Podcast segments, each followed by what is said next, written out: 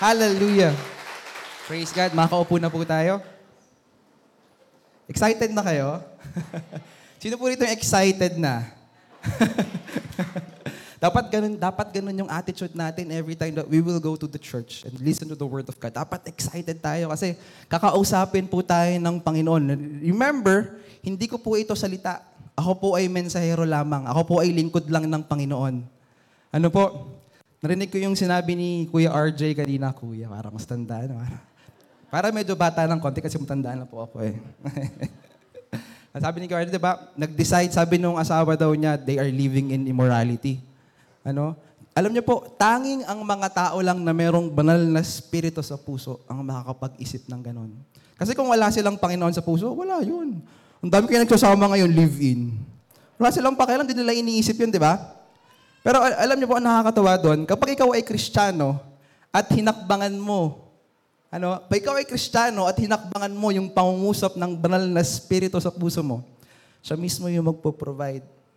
Kita niyo, nagulat sila, may nagbayad na pala ng cake. ano? Kasi ah, kailangan lang po talaga hakbangan eh. Ano po? Kaya ang pag-uusapan po natin ngayon ay ito. Choose wisely. Tamang-tama, parang parang halalan, parang pag parang politiko 'yan ha. Hindi, hindi, hindi, hindi po actually hindi po politiko ang pag-uusapan natin, hindi po tungkol sa halalan. Although it's very timely. Pero hindi po doon ang ating pag-uusapan. Kakaya po nang sabi pala lang ating Pastor Efren, ano, ng ating senior pastor, hindi po mag-endorse ang CJCRSG. Ano po, meron po kaming isang inano, si Pastor Henry lang. Kasi ka, ano po, kapatid po natin sa pananampalataya. At saka siguradong sigurado tayo na hindi magnanakaw sa bayan yon Kasi pastor yun eh.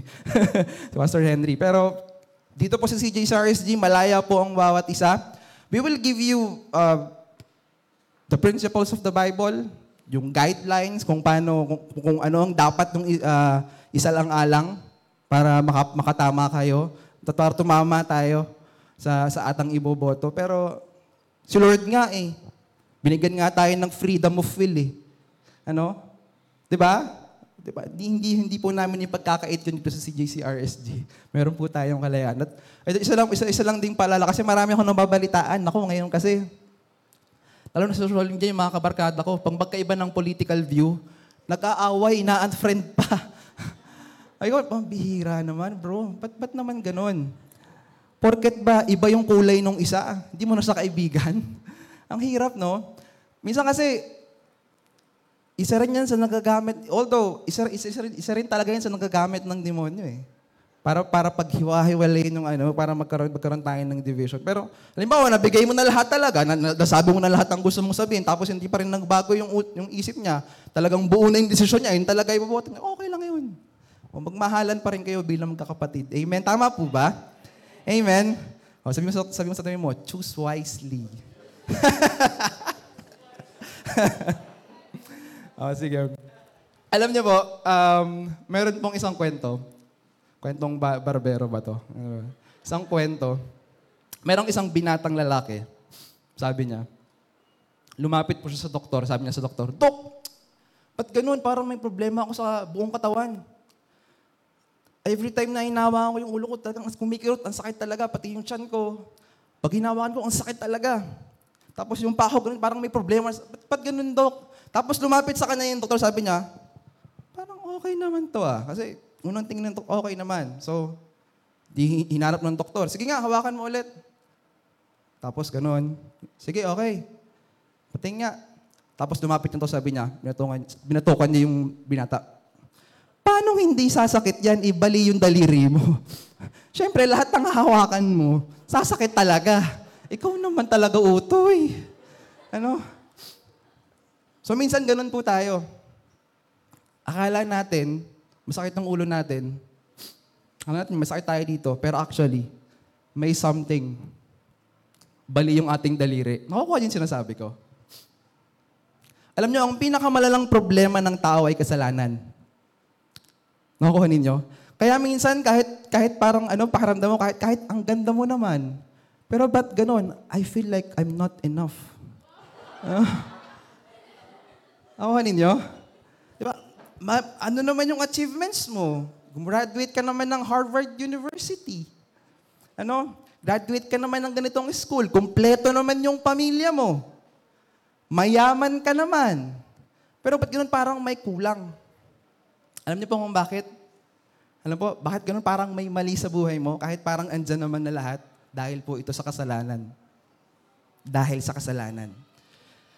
Ang kasalanan po ay napaka, it is very powerful that it can destroy your life. Pero magandang balita, kapatid. Yung magandang balita. Kasi tinapos na ng Panginoon yung lahat ng problema ng tao sa kasalanan. Tinapos niya na sa krus. Amen? Amen? Pwede ba nating palakpakan ng ating Panginoon sa oras na ito? Hallelujah. Hallelujah, Lord. Salamat po. Kaya nga sabi doon sa awitin, di ba, siya yung kordero ng Diyos na nag-aalis ng lahat ng kasalanan, ng sanlibutan. Totoo yun. Ano? John 16:33 says, I have told you this thing so that in, in, in me you may have peace. In this world you may have trouble. But take heart. Sabi ng Panginoon, take heart. I have overcome the world. Amen. Ngayon, kapatid, ano? Ngayon na alam mo na, ano, na talagang tagumpay na ang Panginoon. Ano ang pipiliin mo? Patuloy ka bang mabubuhay doon sa pinagtagumpayan na ng Panginoon? O doon sa tagumpay niya sa krus? Ikaw ang pipili. Choose wisely. Nangungusap ang Panginoon sa inyo sa oras na ito. Marami tayong desisyon. Ano, pagpunta mo pa lang dito, ang dami mong pinagpilian. Iinit ba ang ulo ko dahil sa mga kasama ko sa bahay? O maraming desisyon. Ano, na, na, na iyong pinag, pinag-iisipan. Pero nawa, magawa po natin pumili nang may kasama na, nang may kasamang katalinuhan na nagmumula sa banal na espiritu. Uh, ang ating pag-uusapan ngayon ay nasa Mark 5, 1 to 20. Sabi po doon, makinig po tayo. Ano? Sabi dito, dumating sila sa kabila ng lawa sa lupain ng mga Geraseno. Pagbaba ni Jesus sa bangka, sinalubong siya ng isang lalaking galing sa kuwebang libingan ang lalaking ito'y sinasaniban ng masamang espiritu. At doon na siya nakatira sa mga libingan. Hindi siya maigapos ng matagal kahit kadena pa ang gamit ang gamitin nila. Ilang beses na siyang kinadenahan sa kamay at paa, pero nalalagot niya ang mga ito. Walang nakakapigil sa kanya. Nagsisisigaw siya araw at gabi sa mga libingan at kaburulan at sinusugatan ang sarili ng matatalas na bato. Grabe yung ginagawa ng demonyo sa kanya, no? Malayo pa si Jesus ay may nakita na siya ng may nakita na siya ng lalaki. Patakbo siyang lumapit kay Jesus at lumuhod sa harapan niya. Sinabi ni Jesus sa masamang espiritu, Ikaw na masamang espiritu, lumabas ka sa taong iyan. Tapos, nung sinabi ng Panginoong Yesus, sumigaw ang lalaki, sabi ng lalaki, Anong pakialam mo sa akin? Jesus, na anak ng kataas-taasang Diyos. Alam niyo po, ang layunin ng demonyo sa oras na ito, ano, dun sa verse na ito, kasi parang pag pag pag pag pag pag, uh, pag niyo mabuti, parang he is asking for a favor. Ano? Parang ganoon eh, parang sa sabi niya, nahi, tapos sabi pa ron, nakiusap ako sa pangalan ng Diyos. Huwag mo kaming pahirapan. Pero pag pinag-aralan niyo pong mabuti ito, meron po kasing ganito, merong pagan practice, meron pong practice ang mga pagano noon, na kapag alam mo, na kapag alam mo ang pangalan ng isang tao, sa mga pagano po, no? Kapag alam mo ang pangalan ng isang tao, mahagawa mo siyang kontrolin. Nakakuha ninyo? Kaya sinabi nung Diablo, ano ang pakialam mo sa akin? Jesus, na anak ng kataas-taasang Diyos. Ang nais ng demonyo ay kontrolin si Jesus nung oras na yon. Say that word, control. Mas malakas, control. Para magising yung katabi mo. Ano? Yun ang nais ng... Actually, gagawin ng demonyo ang lahat para madaya tayo, para makontrol tayo. Yun ang nais ng demonyo. Remember this, the devil cannot possess you anymore. If you have the Holy Spirit in your heart, kung meron kang banal na espiritu sa puso mo, hindi hindi ka na, ibig sabihin po ng, ng, ng possess, ibig sabihin, hindi ka na pagmamayari ng demonyo. Hindi ka na pagmamayari ng demonyo kasi sino nang mamayari sa'yo? Ang Diyos, ang banal na Espiritu. Pero He will do His best. Ano? Para, para, i, para i-demonize ka. Para guluhin ang desisyon mo. Gagawin na yun. Parang, parang yung ginagawa niya kay Jesus ngayon. Sabi niya, oh, napakatuso talaga, no? Pero yun pala yung nais niyang, niyang gawin. Tapos sabi dito, tumuli, sasabi dito, tinanong siya ni Jesus, verse 9, Ano ang pangalan mo? Sagot niya, Kawan o Lehiyon. Dahil marami kami. Grabe, no? At paulit-ulit na nagmamakaawa ang masamang espiritu kay Jesus, na huwag silang palayasin sa lupain ngayon. Alam niyo po yung sabihin ng, ng, ng lehiyon? Ito po ay, ang amount, ang total amount po nito ay 6,100 na, na, na tao. Ano po, at 726 na horsemen. Ganong karami. Yung laman na, na demonyo. Imagine ninyo. Grabe, no? Kaya pala kahit, kaya, kaya pala kahit lagyan siya ng kadena, ginaganon niya lang kasi ang dami niyang lamang demonyo. Tapos tig- ba- balikan natin yung ano, tingnan niyo kung paano, kung paano yung ginagawa ng demonyo sa, ta- sa taong to. Sabi niyo, sabi rin sa, sa verse 5, Nagsisigaw siya araw at gabi sa mga libingan at kaburulan. At sinusugatan. Sinusugatan ang sarili ng matatalas na bato. Sinong matinong tao ang gagawa nun? Yung susugatan mo yung sarili mo? Hindi gagawin ng normal na tao yun. Nakukuha po natin. That's what the devil wants to do to us. Tandaan po natin na parito ang kaaway para ano, magnakaw, magwasak at pumatay. Yan ang, John 10.10, di ba? Para sirain ang buhay ng tao. Ano? Buti na lang. Buti na lang. Nakilala natin ang Panginoon. Amen? Pwede ba nating palakpakan pa minsan ng Panginoong Jesus? Hallelujah. Hallelujah. Ang problema ito po, mga kapatid. Alam na alam ng demonyo ang pangalan mo. Anong sabihin? Kilalang kilala ka ng demonyo. Tayong lahat. Alam niya yung kahinaan natin. Kaya kayang-kaya niya tayong sabihin minsan, minsan nadideceive tayo, minsan nanakawan tayo, di ba? No? Minsan na, na, na, naiisihan tayo eh.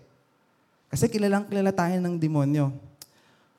Pero buti na lang, merong 2 Corinthians 5.17. Sabi dun sa 2 Corinthians 5.17, ang sino mang na kay Kristo ay isa ng bagong nilalang. Amen? Wala na ang dati niyang pagkatao. Binago na siya. Therefore, if anyone is in Christ, he is a new creation. Wala na yung dati. Yung dati mong pangalan, hindi yung literal, yung dating ikaw, yung dating si Archie, wala na yon.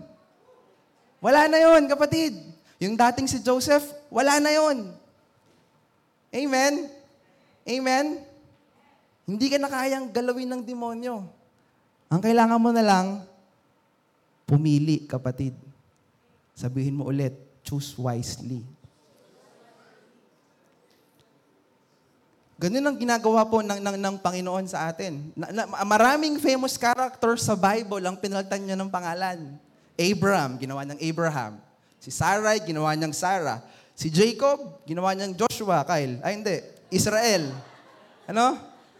Jacob, ginawa niyang Israel. Ano?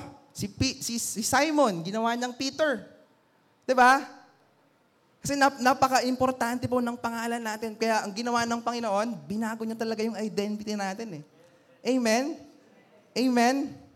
Hallelujah. Napakabuti niyo, oh Diyos. Grabe talaga. So malinaw kapatid, hindi ka na pagmamayari ng demonyo ngayon. Malinaw ha, baka mamaya may lumabas sa inyo. Sino nagmamayari sa'yo? Di ko alam eh. Malinaw. Once you accepted Jesus Christ as your Lord and Savior, the Holy Spirit is in your heart, si Lord na ang nagmamayari sa'yo. 100% kapatid. Huwag ka nang mag-doubt. Ang mahal kaya ng pinambili ni Lord sa'yo. Dugo niya. Hindi basta-basta bro. Hindi basta-basta yung pinagbili niya sa'yo. Diyos siya ng mga Diyos. Hari siya ng mga hari. Pinupuri siya ng mga anghel sa langit 24-7, walang tigil. Tapos namatay siya dito.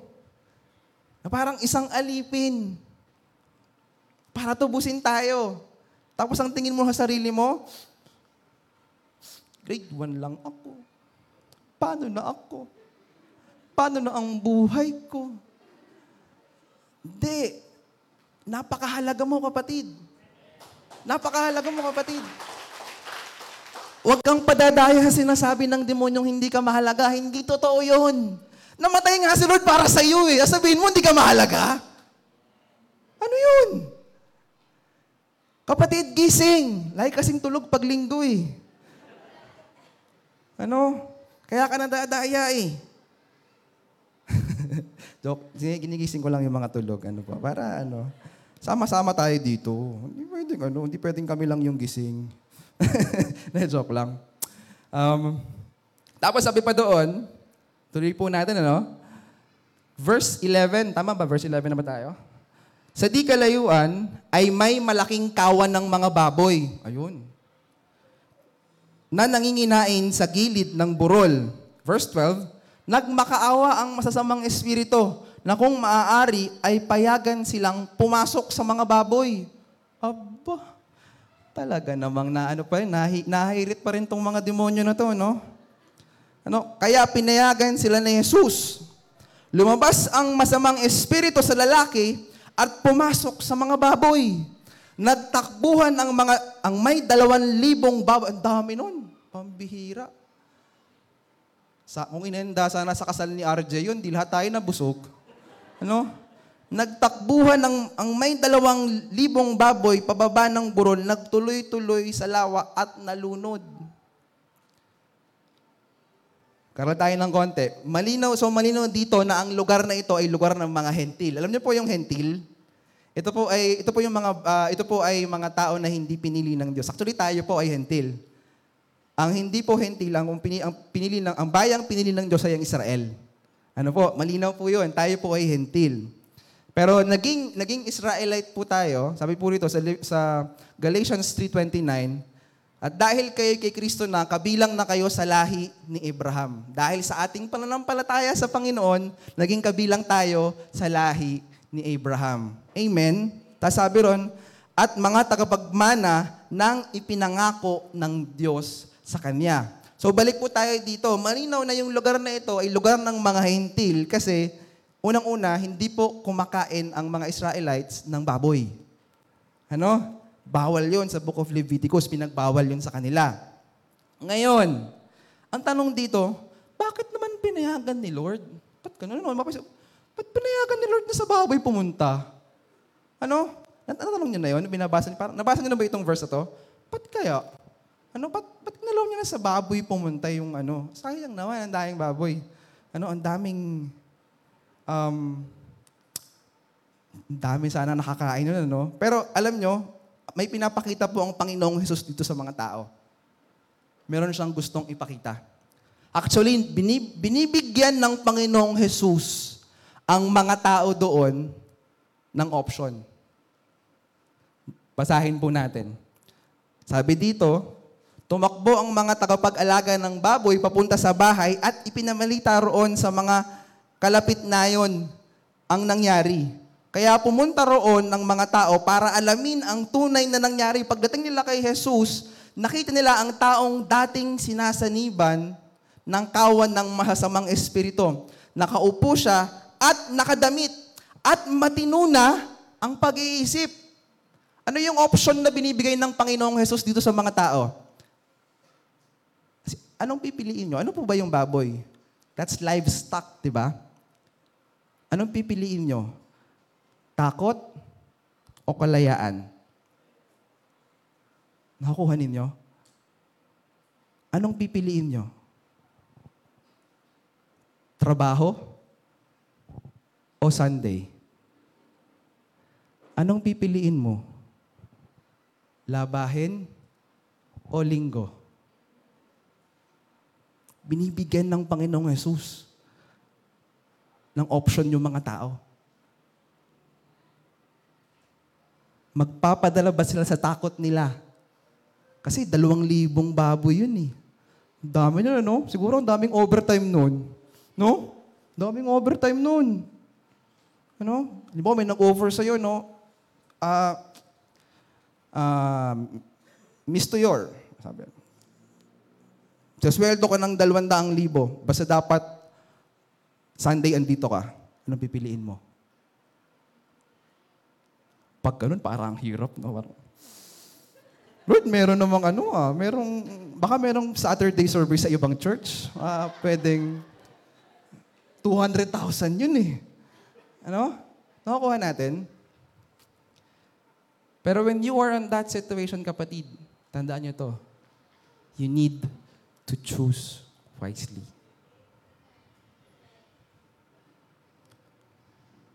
Anong pipiliin mo? Pagtulog o Sunday?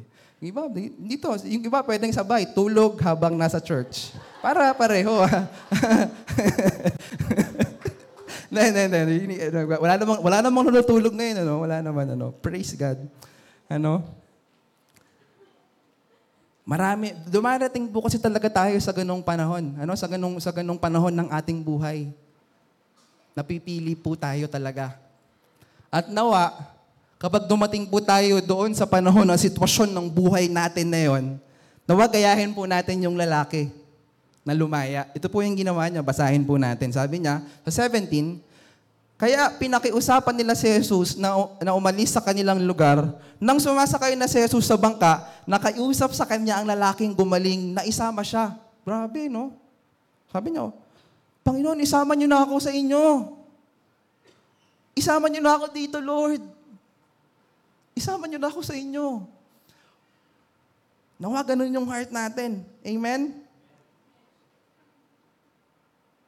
Pero, pero, pero sabi ni Lord dito, pero hindi pumayag si Jesus. Sa halip, sinabi niya sa lalaki, umuwi ka sa pamilya mo at sabihin mo sa kanila ang lahat ng ginawa sa iyo ng Panginoon at kung paano kanya kinaawaan. Mas maganda pa rin yung plano ng Panginoon.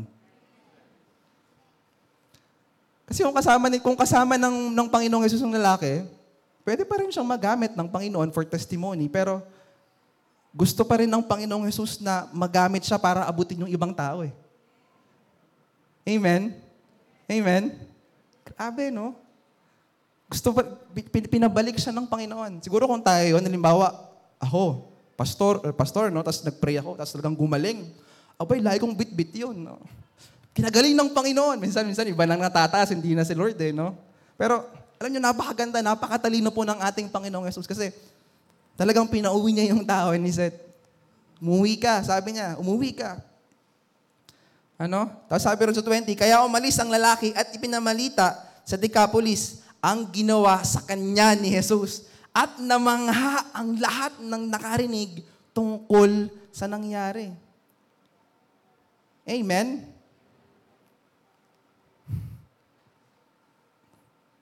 Hallelujah.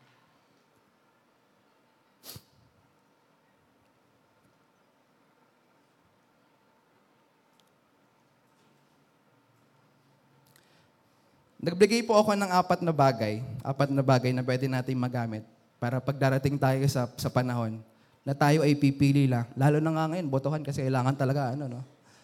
Babalik na naman tayo doon. kailangan talaga ma- maging wise. Pero sa atin po mga desisyon sa ating buhay, mag- naglagay po ako ng apat na bagay, nilagay po ng Panginoon sa aking puso. Number one is this, lagi mo nang tandaan, kapag nandyan na kayo sa sitwasyon na kayo ay pipili na para kayo po ay makapili, ano? For you to be able to choose wisely, you need to consider these four things.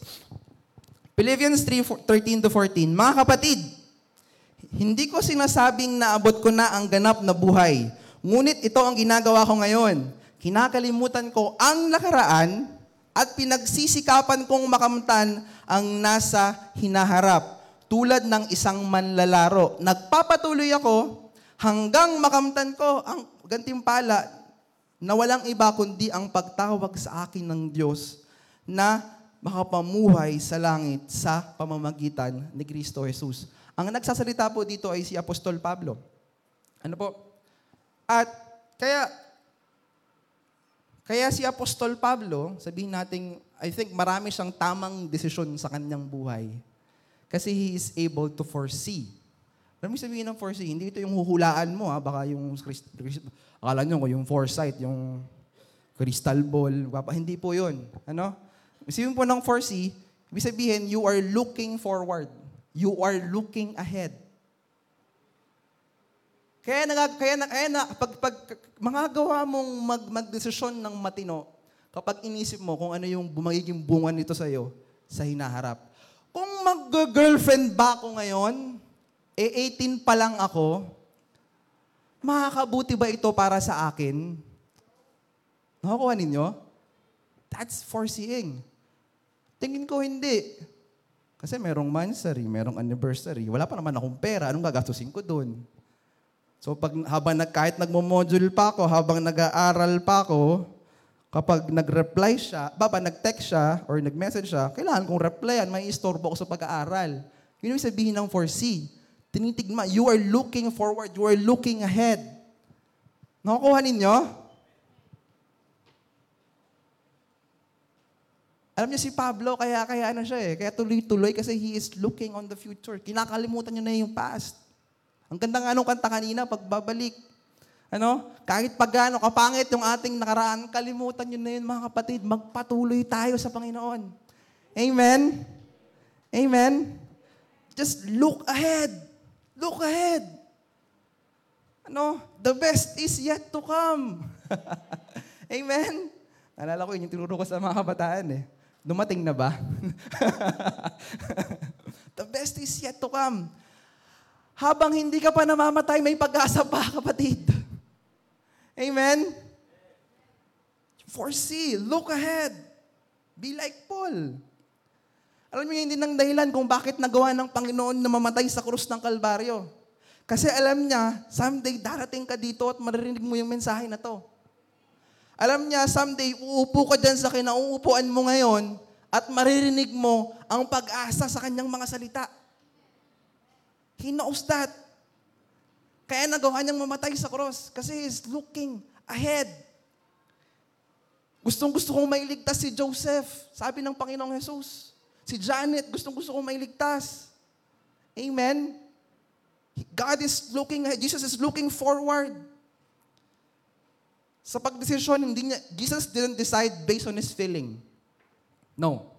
He didn't, he didn't decide based on his authority, power, or given his life. Nagdesisyon siya actually bahid sa pagmamahal niya sa'yo. Kasi mahal na mahal ka ng Panginoon. Amen? Hallelujah. So that's number one. Foresee. If you want to be able to choose wisely, you need to consider that, that thing. Number two is this. Fear of the Lord. Like, fa- favorite ko ata, ano, lagi ko sinasabi yan, yung fear of the Lord, yung holy fear, kahit sa EGL, eh, sinasabi yan eh. Na, ah, medyo, ano na nga, medyo cliche na nga, medyo paulit-ulit, pero napakahalaga po kasi nito. Actually, fear alone, fear, fear alone nga, pwede nang ano eh, pwede nang, pwede nang makatulong sa'yo para mag, magdesisyon ka ng matino. Pa, pwede nang makatulong sa'yo yun. Imaginein mo ganito, nasa kalagitnaan ka ng gagawa ka ng kasalanan magdedesisyon ka ngayon. Di ba? May, may, may gagawin kang kasalanan, tapos mag, na, na, nasa kalagitnaan ka, magdedesisyon ka. Imagine mo ganito. Yung demonyo, nakahawak sa leeg ng tatay mo, may kutsilyo dito. Pag ginawa mo yung kasalanan na yun, papatayin yung tatay mo. Tingin mo, tutuloy ka pa? Hindi na. O kaya ganito, Merong, merong, merong 200 million. Yan. Merong 200 million na nandyan. Tapos andun ka, pipili ka, tutuloy mo pa yung kasalanan. O ito, 200 million. Ba, baka mag-isip ka ng, mama, papa, titigil ka. Hindi ko na gagawin itong kasalanan na to. Ang laki pala. Di ba? That's what fear can do. Fear lang yun, ha? Nakukuha ninyo, mga kapatid? That's what fear can do. Paano pa yung fear of the Lord? Kapag meron kang holy reverence, ano, for the Lord, talagang magagawa mong pumili ng tama. Kasi alam mo, minuminuto, sigu-segundo may nakatingin sa'yo. Amen? So for you to be able to choose wisely, ito yung kailangan natin. Holy fear. Amen? Amen? Balik tayo rin sinabi ko kanina kasi meron na kayo. Totoo ba yun? Actually, kapag po gumagawa kasi tayo ng kasalanan, talagang naaapekto. Umatan kayo ng EGR para main, maunawaan ninyo. Ano, pag, um, sa, sa EGR po kasi pinag-uusapan yun eh. Kung ano yung epekto ng kasalanan sa buhay ng tao, nandun yun. Kaya sa mga hindi pa nag-EGR, tara na. Nag-endorse pa eh, no? Di ba? That's number two. Number three is this. Faith. Yan. For you to be able to choose wisely, kailangan mo i-consider yung pananampalataya. Panam- pananampalataya mo. Alam nyo, faith is the only bridge. Ano? Faith is the only, uh, ito yung isang nag-iisang bagay para makapunta ka, para makapunta ka sa supernatural. Ano? Ito yung nag-iisang uh, tool para makarating ka from natural to supernatural. Alam niyo po, may kinuwento si Pastor Efren last week sa mga kabataan. Sabi niya, lalo na nung, uh, nung nag-EGR sa Our Lady of the Valley, tapos naka-raise po ang signal number 2. Naka, naka ano talaga, naka-raise yung signal number 2. Tapos pinapunta po kami, ako po, si Pastor Hal, at si Pastor Randy. Pumunta po kami, ang lakas ng ulan. Ang lakas po talaga ng ulan. Pero alam niyo po, nung, nung pumunta kami doon, tapos tama-tama yung devotion ko, yung si Jesus Christ nasa bangka at pinatigil yung bagyo. So, ang lakas ng pananampalataya ko ng mga oras na yun. Kaya, tumigaw kami. Pag-akyat namin doon sa, ano, doon sa, sa Our Lady of the Valley, pag, Lord, mas makapangyarihan po kayo. Ano? Sa, sa, sa bagyo na ito. Kaya, kaya niyo pong pigilin ito. Alam niyo po, nakakatawa ang Panginoon. Ano po, hindi po sa amin, kundi sa Panginoon po ang papuri. Naka-raise pa rin po ang signal number 2 nung umaga, pero wala na pong ulan. Grabe, sabi ko, grabe yung Panginoon. That's, that's what faith can do. Ano po? Grabe ang Panginoong Jesus. Kaya kailangan po natin itong i-consider. Pagpipili ka, huwag kang titingin sa kaya mo, kaya mong gawin, kasi limitado ka kapatid. Huwag ka magbe-base doon. Kasi pag nag-base ka doon sa pagdedesisyon mo, wala na. Hirap talaga. Pero pag nag-base ka sa pananampalataya mo sa Panginoon, aba, ay talaga naman. You will be more than conqueror. Amen? Amen? Matthew 17.20 says, Because you have so little faith, kasi kausap ng Panginoon dito yung mga disciple na tinuturuan nyo. Truly I tell you, if you have faith as small as a mustard seed, you can say to the mountain, Move from here to there, and it will move uh, and it will move. Ano? Nothing will be impossible for you.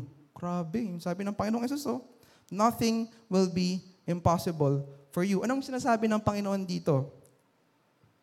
Yung tiny mustard seed, no? Ang tinutukoy ng Panginoon actually dito ay yung buhay sa loob ng buto na yon. Nakukuha po natin yung buhay, hindi, hindi actually pinag-uusapan yung size eh. Ang tinutukoy ng Panginoong Yesus dito ay yung buhay sa loob ng buto ng mustard seed. Ito yung sinasabi ni James sa chapter, sa, sa chapter 2, verse 18.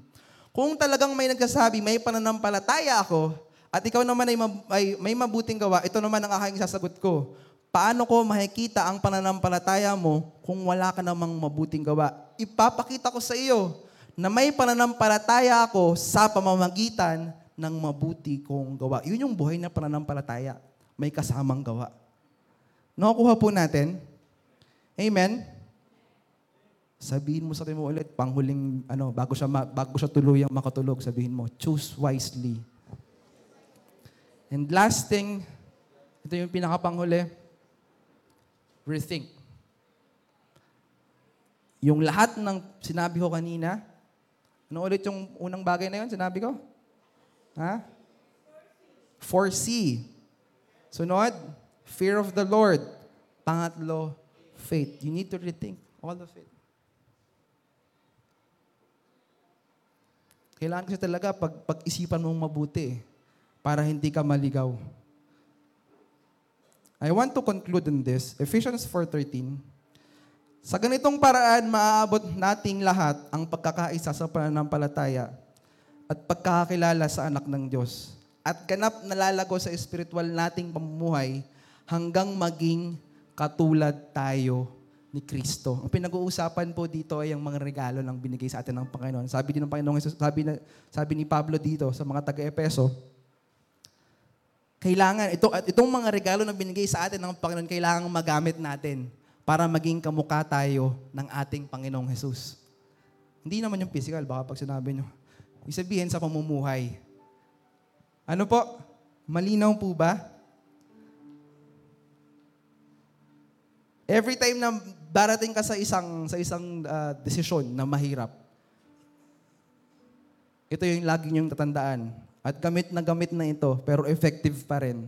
WWJD. What would Jesus do? Kung ang aking Panginoong Jesus ang nahasitwasyon ko ngayon, ano kaya ang gagawin niya? Tayo'y manalangin. Tumayo po tayong lahat. Hallelujah, Lord. Hallelujah, Jesus.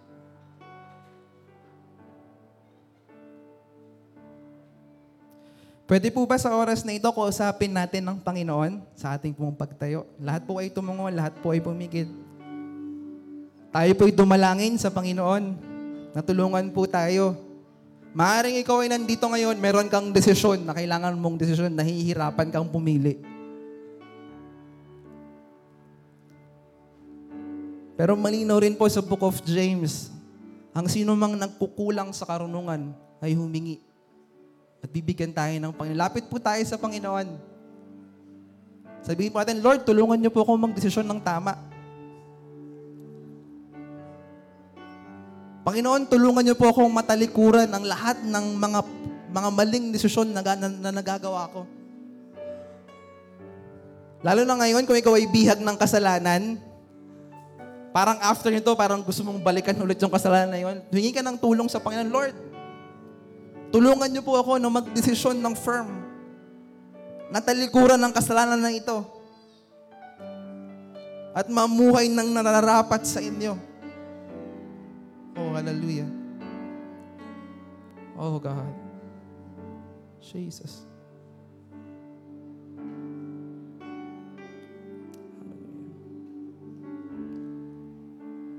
Ikaw lamang ang nagtiwala sa O Diyos, di kita bibiguin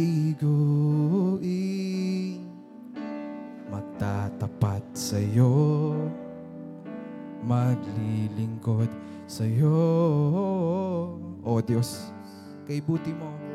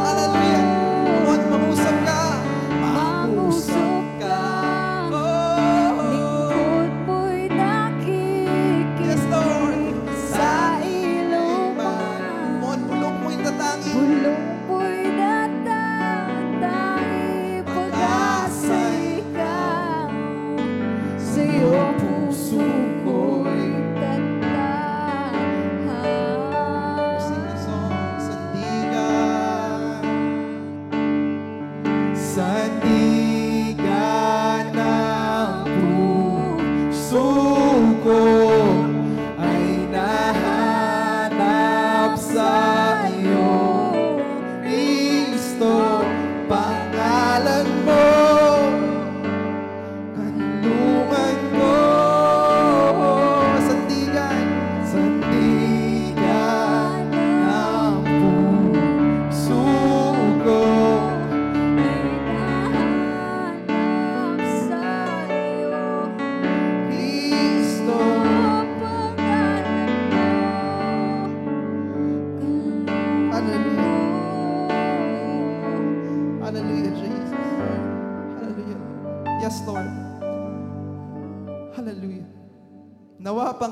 sa bawat desisyon na aming gagawin, huwag po naming makalimutan na meron kaming batong sandigan na kailanman ay hindi magigiba.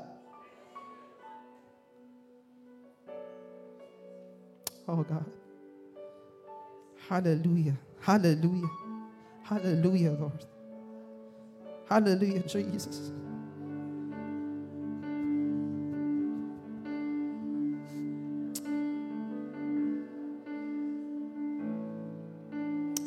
Hallelujah, Father.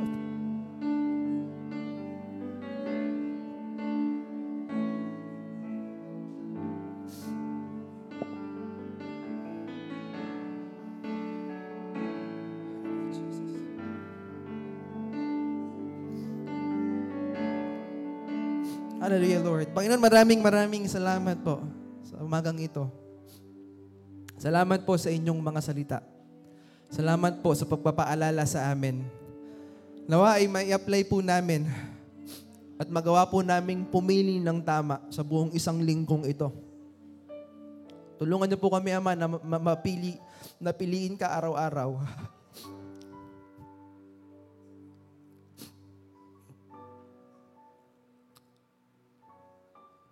Oh God. Or do you want to choose you every day? Pipiliin po namin kayo araw-araw. Pipiliin po namin kayo araw-araw. Hallelujah. Maraming maraming salamat po, Panginoon. Sinasamba namin kayo, dinadakhila sa inyong lahat ng papurit pagsamba at parangal sa pangalan ng Panginoong Yesus. Amen and amen. God bless you, GCRSG.